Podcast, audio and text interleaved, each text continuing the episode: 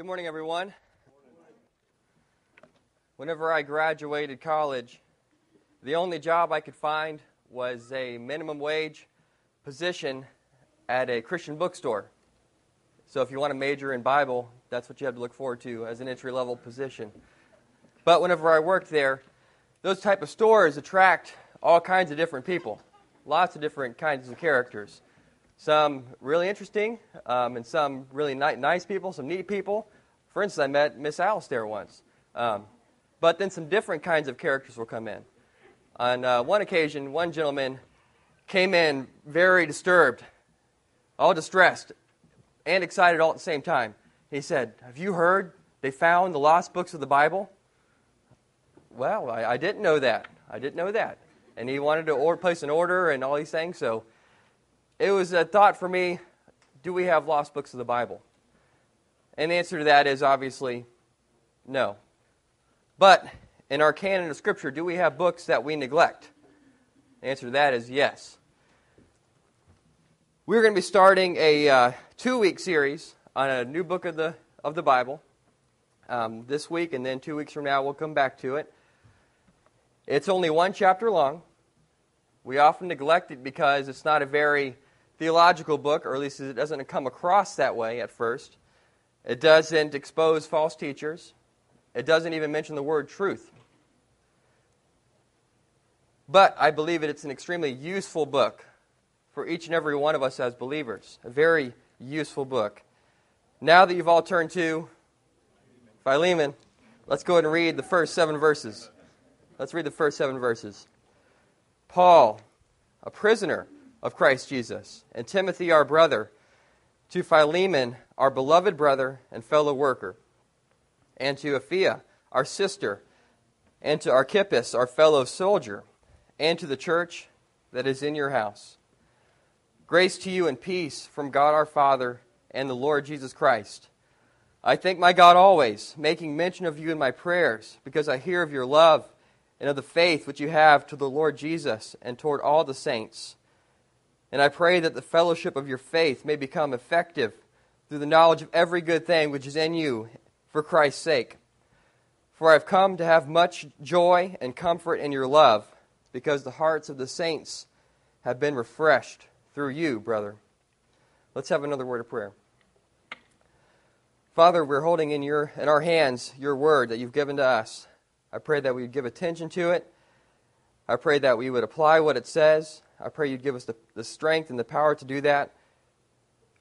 We've all hopefully learned that we don't have that strength in ourselves. If we try to do it, we will fail every time.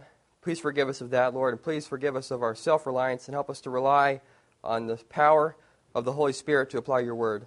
I pray you'd give me the courage to preach your word with accuracy. And I pray that we'd all be changed by what we hear from what you have to say to us. We pray this in Christ's name. Amen. It may come as a shock to you, but the more people that come to this church, the harder it's going to be to get along. Paul wrote this letter with one purpose in mind.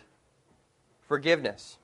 It doesn't even mention the word forgiveness, but all the principles are there. The principle of forgiveness. He's writing to Philemon to appeal to him to forgive someone that's wronged him. The whole letter is centered around that one theme of forgiveness. So as we study this letter, we're going to see how Paul constructs his argument. It's very persuasive. How Paul appeals to Philemon to forgive someone. Many of you think that our country is falling apart.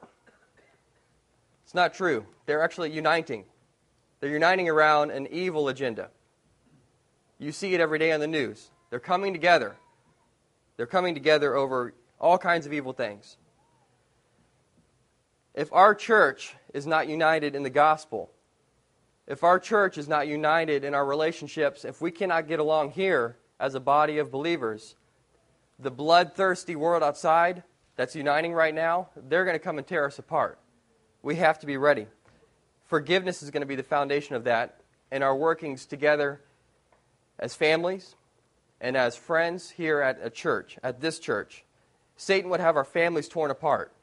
He would have our friendships torn apart at this church. Any kind of gospel relationships where the gospel is going forward, he's going to tear that apart, or at least try to tear that apart.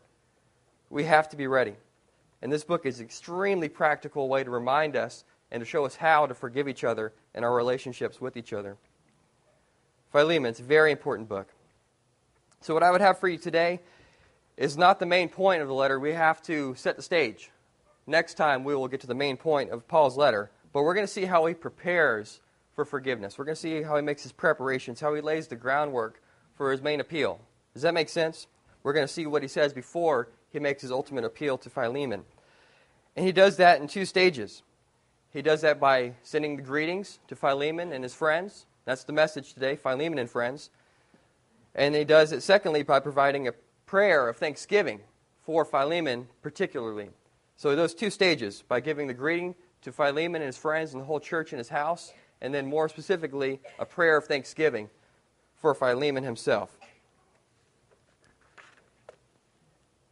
And as we go through those two sections, we're going to ask two questions. Okay, we're going to ask two questions of each section. We're going to see what kind of lessons we can learn from those people, what kind of lessons we can learn from their character. And then secondly, we're going to see what the rhetorical punch is of what Paul has just said. When I say rhetorical punch, here's what I mean. Okay, you have politicians and people who talk in the media, right? And people say, oh, that's just empty rhetoric. Have you heard that kind of statement before? That's just rhetoric.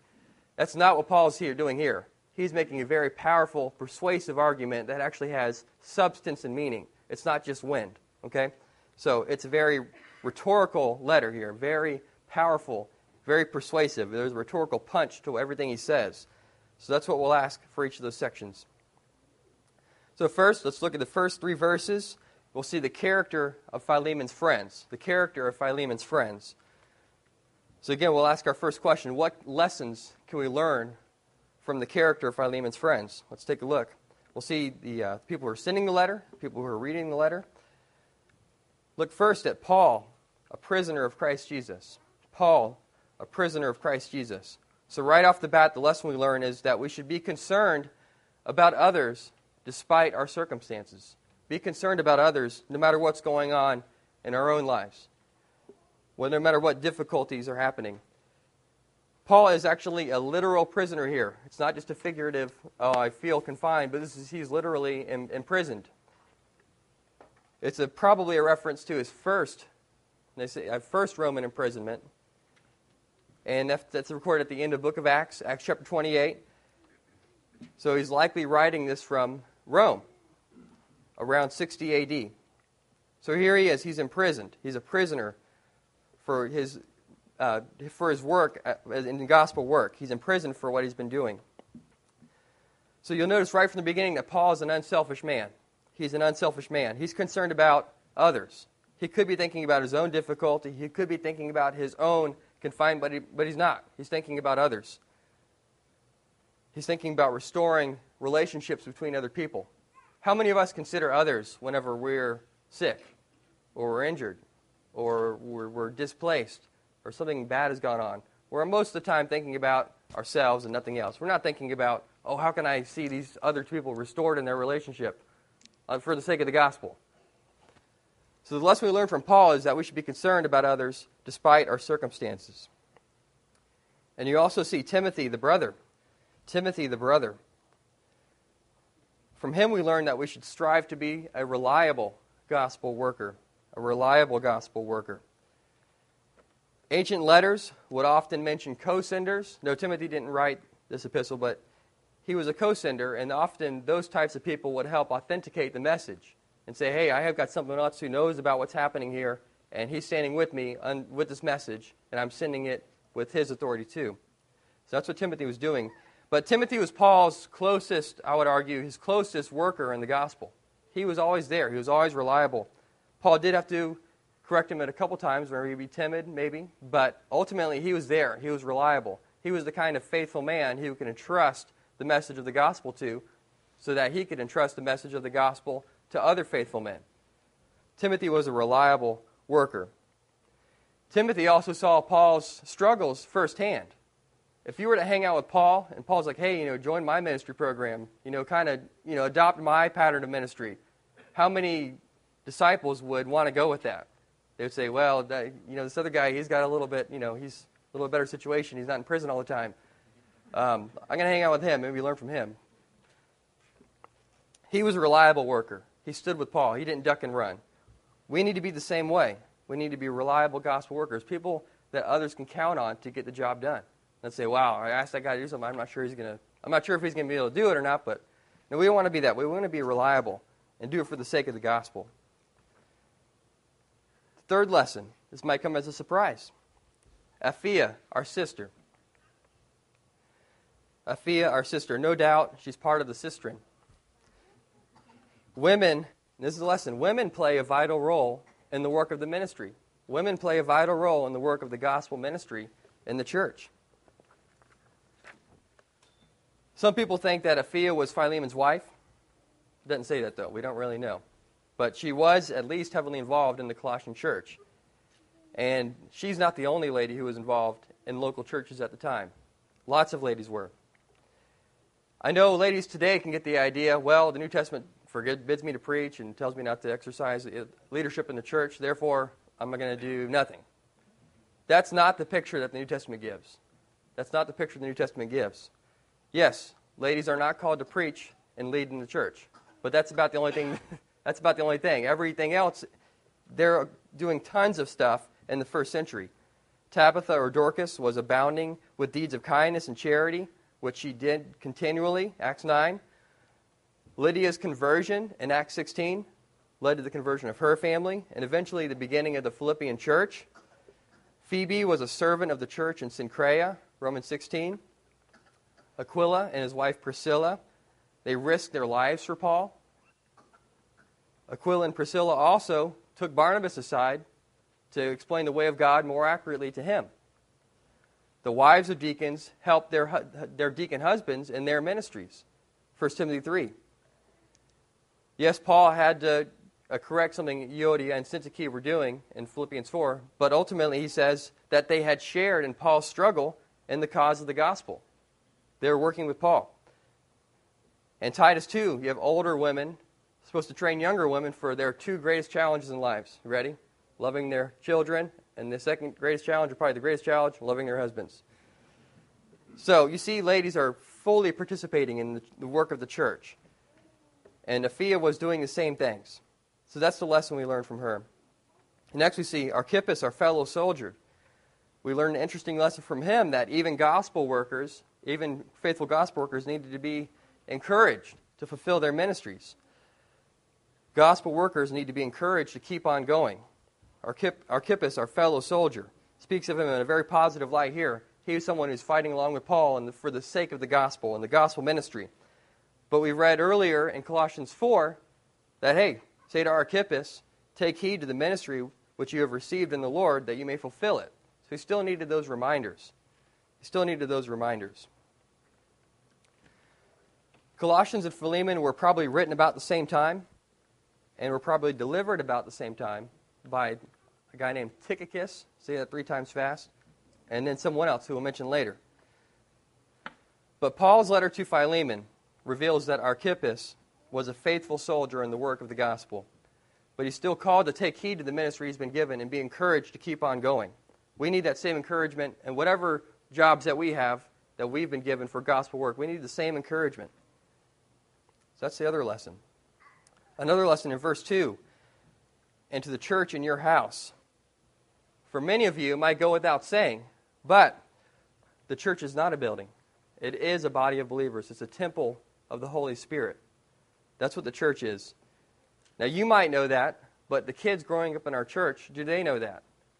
Because even my kids, they'll say, oh, we're going to church, which I understand that. Oh, you're going to go to the church today, or we're going to go to Grandma Sandy's church. You know, so they still have a hard time understanding what it's all about. So we need to be training our kids in those ways, too, that the church is not a building. It's a body of believers. And again, we all say we know that, but I've seen several visitors come in. They look around, say, ooh, this is kind of weird, a little different. And then I've seen people leave or walk out or feel very uncomfortable, and then they never come back. But the church truly is not a building. It's a body of believers. It's a body of believers. The New Testament doesn't prescribe any certain place to meet.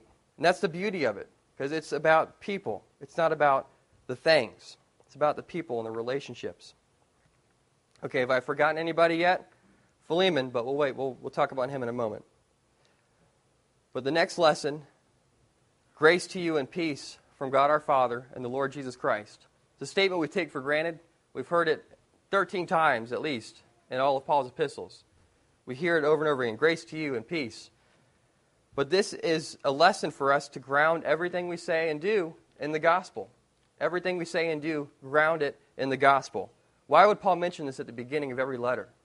Except to say, hey, we're all about the gospel. We're grounding what we say and do in the message of God's grace for us, the means of salvation. We were saved by grace through faith. And what does it bring? It brings peace. Just like that new song we sing, which I love, we were once enemies, but now we're seated at his table. There's true peace there. Our situation might be difficult. We might be in prison, but there's peace that the gospel brings. So we ground everything we say and do in the gospel. We don't just say, hey, forgive that person, but we're saying, do it for the sake of the gospel. So those are the lessons we can learn from the character of Philemon's friends. Now, what's the rhetorical punch of this, the first three verses? What's the rhetorical punch? Why is this a powerful part of the argument? Why is this persuasive? Okay, I know Pastor Mike would never ask anyone to mow his yard. I know he wouldn't do that. But say he did. Say he said, Miguel, I want Miguel to mow the yard. So he writes this letter to our church from California. It says, you know, greet everyone, but Miguel, please mow my yard. And he wants us to read this letter in the church. Now, would you feel any pressure to mow his yard? Maybe not, but we've all said, hey, you know, hey, Miguel really needs a sacrifice for our pastor. So there would be some type of pressure there, some type of powerful argument that Mike has asked him to do an act of service, and we all know about it. And this is exactly what happened to Philemon. He directs this letter specifically to Philemon, but who else is mentioned? Apphia, Archippus, the church that's in your house, the whole group, most likely the Colossian church. So this is pretty persuasive the way he's making this appeal so far. It's pretty persuasive. So just keep that in mind as we roll along. So that's the character of Philemon's friends. Now we'll notice the character of Philemon. The character of Philemon himself in verses 4 through 7. Does anyone have a Spanish Bible? Greek New Testament? Nobody? A couple. All right. Now, if you have a Spanish Bible or a Greek New Testament, you'll notice that one thing changes, one thing shifts. In English, if I say you, I could be referring to just one of you, right? Or everyone collectively, correct? Greek and Spanish and other languages that I don't know, they distinguish between the singular you or the plural you. And that's what happens here. He has been speaking in the plural to, you know, grace to you, everybody, the church.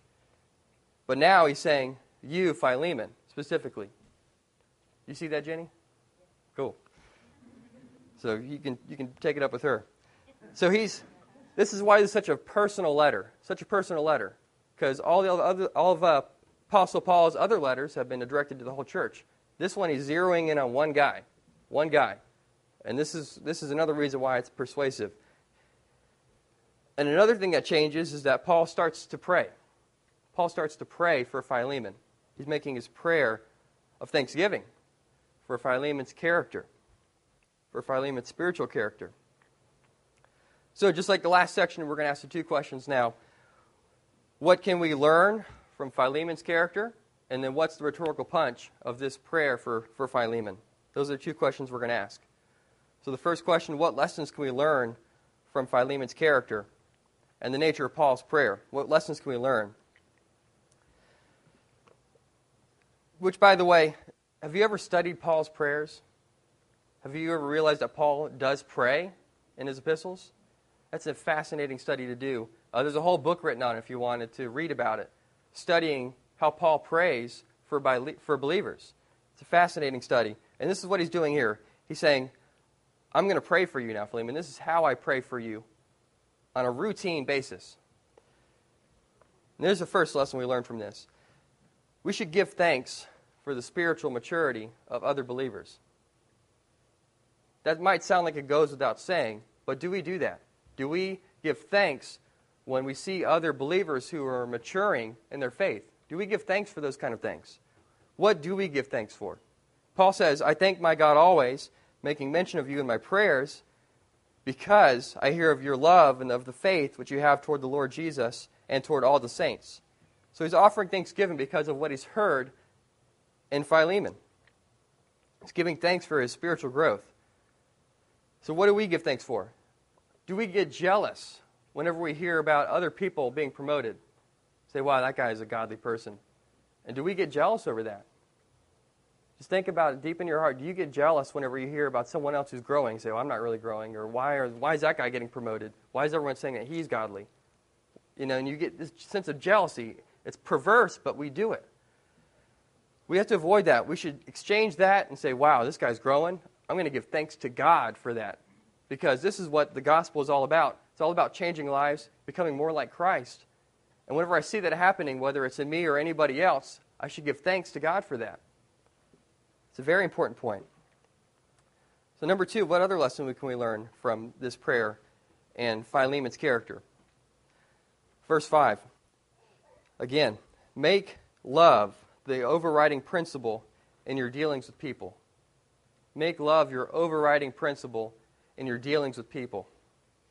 It says, because over here of your love and of the faith that you have toward all the saints, or toward the Lord Jesus and toward all the saints. So particularly your love toward all the saints. We read it earlier, but turn back to Colossians chapter 1, and you'll see a parallel.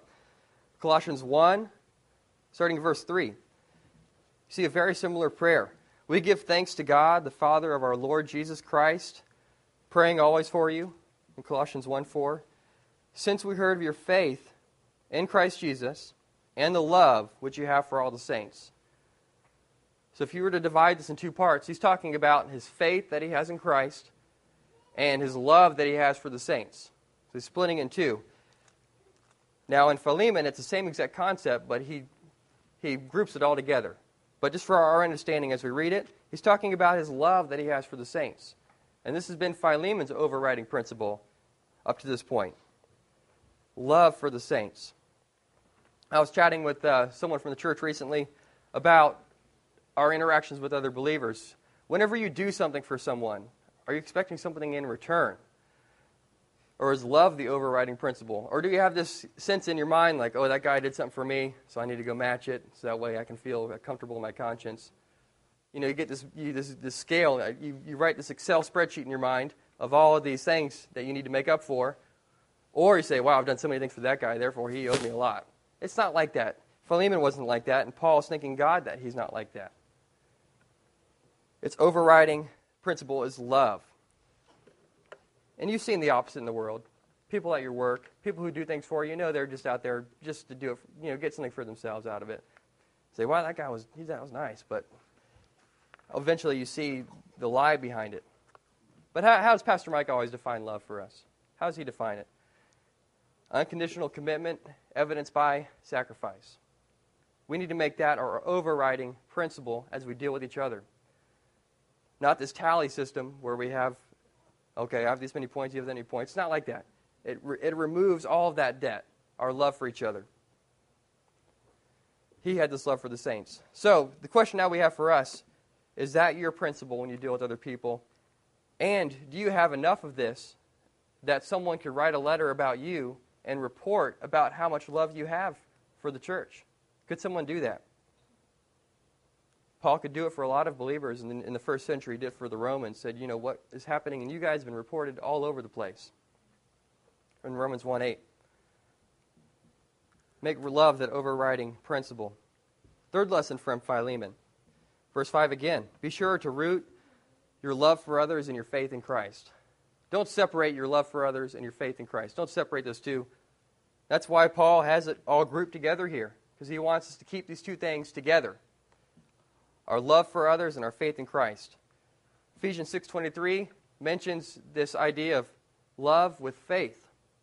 And Galatians 5:6 has your faith working through love. So these things are connected. We're rooting these together. We're not just saying, okay, I love just, it's empty, and I'm just, you know, like I'm not really sure what it is, but it's something rooted and grounded in your faith in Christ. And that's why you're doing it, because you love Christ and because you're trusting Him. So do those. Put them together. Verse 6, the next lesson we can learn is that biblical fellowship is way more than just hanging out together. And I know you've heard this before, and I'll say the Greek word because you've all heard it, koinonia. This is the word here, the fellowship of your faith. It's way more than just hanging out. Actually, it might not even be hanging out based on what the New Testament says. You have the passage in Acts 2 where they're breaking bread, they're fellowshipping, giving attention to the teaching of the apostles. But I think the hanging out part is the bread and the eating together. The fellowship is much more. It's much more. Yes, we need to spend time together, but it's way more substantive than that. Biblical fellowship is a sacrificial partnership for the work of the gospel. It's a sacrificial partnership. See, in Philemon 1:3, it's a partnership where Paul says, I thank my God in all my remembrance of you, Philippians, always offering prayer with joy in my every prayer for you all, in view of your participation, the same word there, participation in the gospel from the first day until now. So again, it's not just hanging out together, but it's working together in partnership for the gospel. It's also sacrifice. Hebrews 13:16, where the author says, and do not neglect doing good and sharing. And it's that same exact word again for fellowship, koinonia, sharing. And look at what he calls, look what the author of Hebrews calls this doing good and sharing. Look how he labels it. He calls it sacrifices. For with such sacrifices, God is pleased. So it's giving, partnering until it hurts. That's what a sacrifice is. Sacrifices don't feel good. When those lambs were sacrificed, did that feel good for the lamb? No, it was a bloody mess. It was a sacrifice. We also sacrifice our possessions. And this is how it's used all throughout the New Testament. This word koinonia, it's actually referring to contributions, financial contributions given to other churches. You see that in Romans 15:26. It says, for Macedonia and Achaia have been pleased to make a contribution. And it's the same exact word there, koinonia, a contribution for the poor among the saints in Jerusalem. So this is a sacrifice. It's a sacrificial partnership. It's also a sacrifice of your personal well-being. Sacrifice of your own well-being. Philippians 3:10. How many of us want to do this? That I may know Him and the power of Christ's resurrection and the fellowship of His sufferings, being conformed to His death. It's a sacrifice of our own well-being for the sake of the gospel. This is what biblical fellowship is about. So what Paul is doing here, he's giving thanks because Philemon has demonstrated this type of true biblical fellowship. He's done it. And Paul's saying, thank God for this. He's opened up his home to a whole church and given in many ways is what the implication is here. He's sacrificed. He's shown hospitality. This is what Philemon has done, and Paul gives thanks to God for it. So do we have that same kind of biblical fellowship in our lives? Or are we holding back? The next lesson we can learn from Philemon in verse 7 is that we should encourage other believers in their walk with Christ. Encourage other believers in their walk with Christ. Read verse 7. It says, for I have come to have much joy and comfort in your love, because the hearts of the saints have been refreshed through you, brother.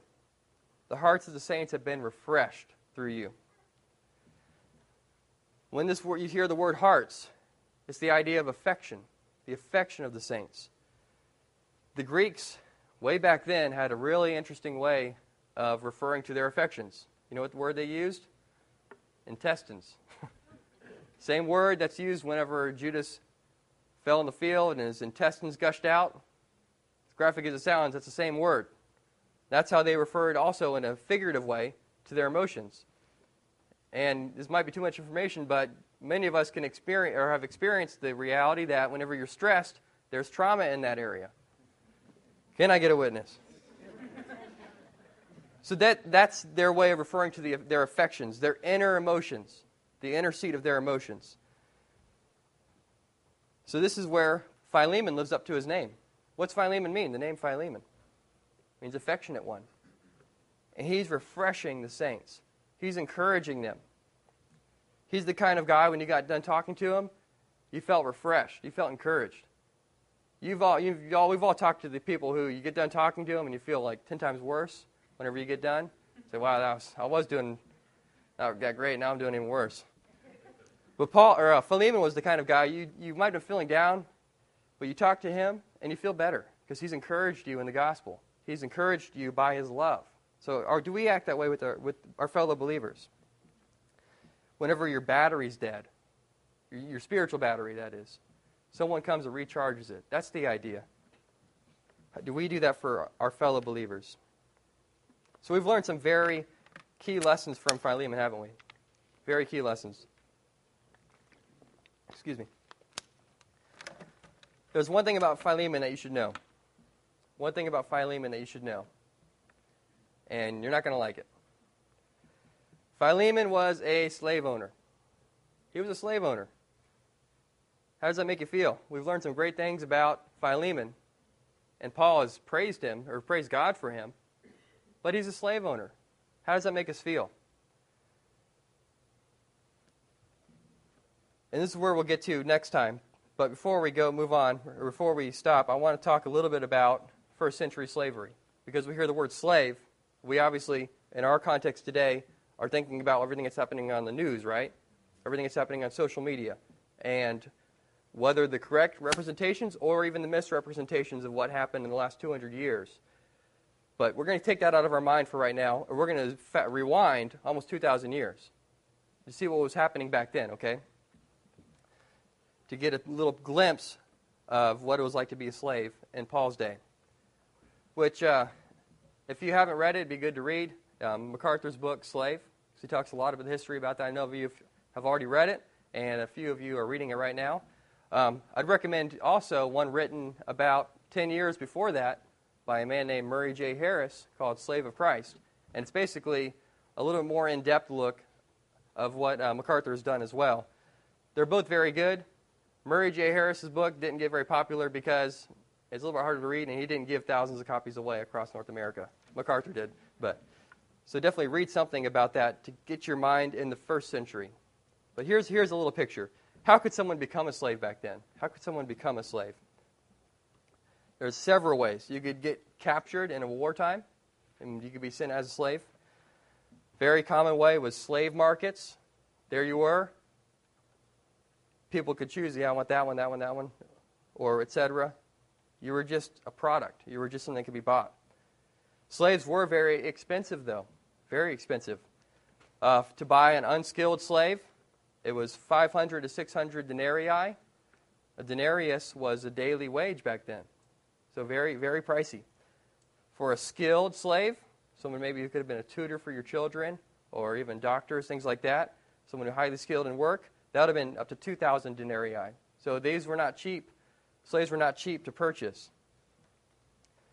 But they were bought on slave markets. You could also sell yourself into slavery. There's testimonies of people selling themselves into slavery for whatever reasons. Maybe they were at the end of their rope, or maybe even in some cases they were helping other people, but they were selling themselves into slavery. If you lost a legal battle, court sentences, you could be thrown into slavery. Another horrific way you could be trapped as a slave is from birth. Exposure. Back then they had this practice of, if you didn't want a baby, they had this thing called, you would expose it or cast it out. I mean, you left it outside if you didn't want the baby. There's actually a first century BC letter. This is a gentleman writing to his wife back home. He was on a trip.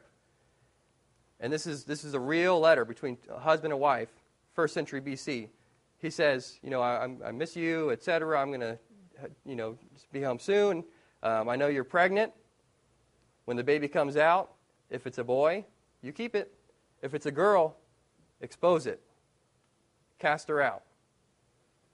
So this is things that are really happening back then. Things that actually happened. And just the way he said it so nonchalantly. But you could be picked up and become a slave. Grow up into slavery. Or you could be born into a family of slaves. Apparently, it was not difficult to become a slave because there were up to 300,000 slaves in Rome between 140 to 70 BC. Tons of slaves. It wasn't hard to become a slave. If you wanted to become a slave, you could do it.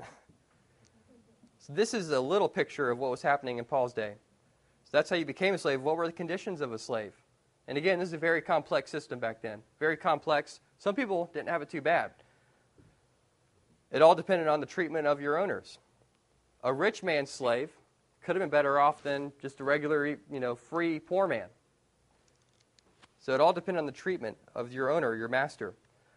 Or you could have the opposite side. There was one wife of a slave owner and said, slaves are not even people. And she said, he needs to be crucified, sent off to crucifixion, just at her own whim. And this is what she said. This is a quote from back then. She said, "This I will, such I command. May my will prevail over reason. Crucify him." These are the kind of things that were happening to slaves. Again, it was complex. Some had it good, some didn't have it so good. Some were castrated. Some were used for prostitution. Very complex, and it was an evil system. The condition of a slave also depended on the slave's own attitude. If he worked hard, things might have gotten better for him. It all depends. It was a complex system back then. The laws and customs regulating master-slave relations, that also determined the condition of the slave. By the end of the first century, toward the end after when the New Testament was wrapping up, there were some positive political changes that were happening, some things that were happening and that were in favor of slaves. But up to that point, it was pretty cruel. Regardless, and if you would allow me to read this quote, this is from a gentleman named Epictetus. He was a philosopher just after the death of Paul in that area. Okay, so he was writing discourses at the time in Greek.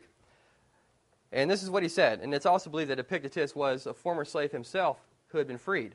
But listen to what he says about slaves. Again, this is first century, second century stuff here I'm reading.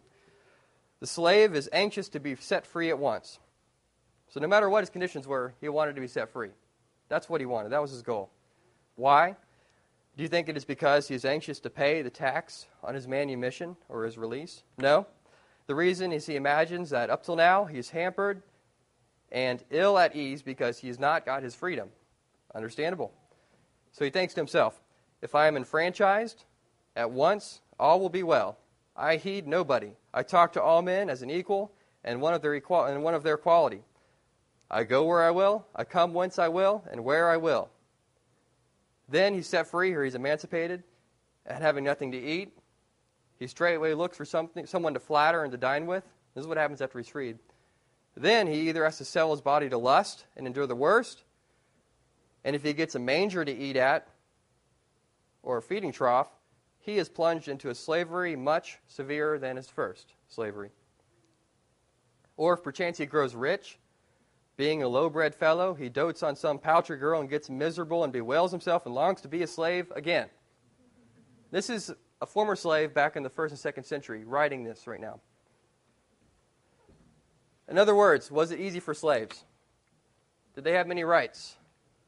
They were completely bound to their owner. Completely bound to their owner. How were slaves punished? They were beaten with whips, goads, and sticks. Sometimes they were permanently crippled, which it wasn't really advantageous to cripple your slave back then because they were expensive. But they could be killed. There was a slave war that broke out, 71 BC, where 6,000 slaves were crucified.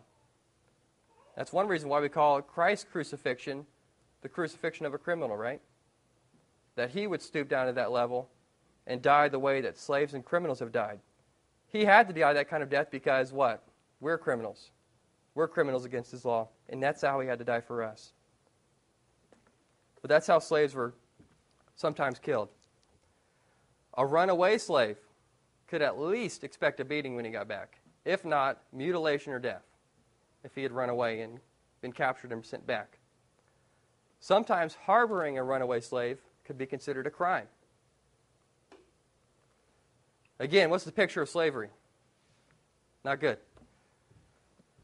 What's the New Testament's attitude towards slavery? How does the New Testament view slavery? You might not like this either. Does the New Testament try to abolish slavery? It doesn't.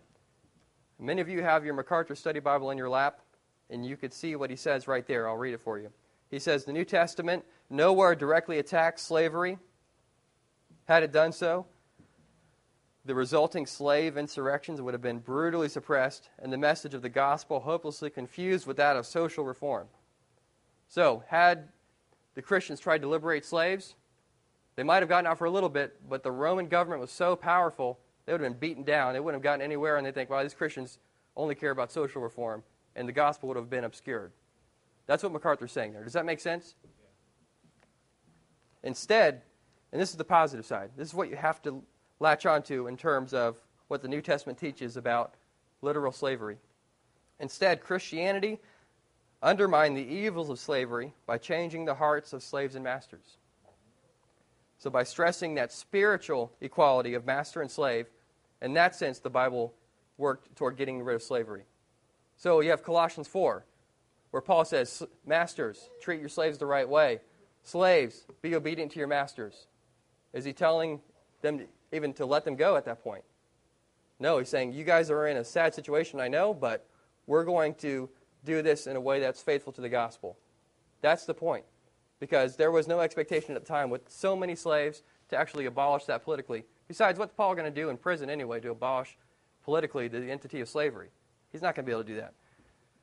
So that's the point. Does that make sense? The New Testament is working, in other words, internally through the hearts of believers to change those relationships. That's what he's doing. And that's what we have to do, too, in our relations with other people. We have to work at the heart. Bring the gospel to bear on the heart of the issue and work internally. So backing out now, those are some lessons that we've learned from Philemon's character, Paul's prayer. Now, what's the rhetorical punch of everything that Paul just said? How could this make Paul's case for Philemon to forgive someone more powerful? How could this make Paul's case more persuasive? That's the question. One preacher said it this way. He said, this is not flattery. He's not flattering Philemon. It's strictly gospel encouragement, saying, I know what Christ has done in your life. I've seen it, and I've thanked him for it. You have love for the saints. You have true biblical fellowship. You have faith in Christ. Therefore, I can appeal to you to forgive somebody. He's building his case that way. It's very powerful. He's appealing to Philemon to forgive because of what Christ has done in him already. This is what makes Paul's point so powerful. So just as we wrap up, Philemon, here he is. He's surrounded by a great church. He has the prayers and commendation of Paul. But he has one thing that needs to be confronted. He needs to forgive. He needs to forgive someone who he had full, from a human standpoint, full rights to be angry with and do whatever he wanted with. And from a legal standpoint, he had full rights to do whatever he wanted with. But Paul is saying, I want you to take a different path. And this is what he's going to confront him on, appeal to him on, the next time we get together. Let's go and have a word of prayer. Father, we thank you for the day you've given us. Thank you for your word. Thank you for the lessons that we learned from it. I pray, Father, that we would take heed to your word, take heed to the ministries that you've given us. I pray, Lord, that you would give us the strength to apply these things. I pray you'd help us to think through difficult topics in the Bible as well, things that we might understand at first, things that don't seem to go in line with the way things are happening in our day and age. I pray that we would seek to understand them according to a biblical lens and see it through a biblical lens. And I pray so in Christ's name. Amen.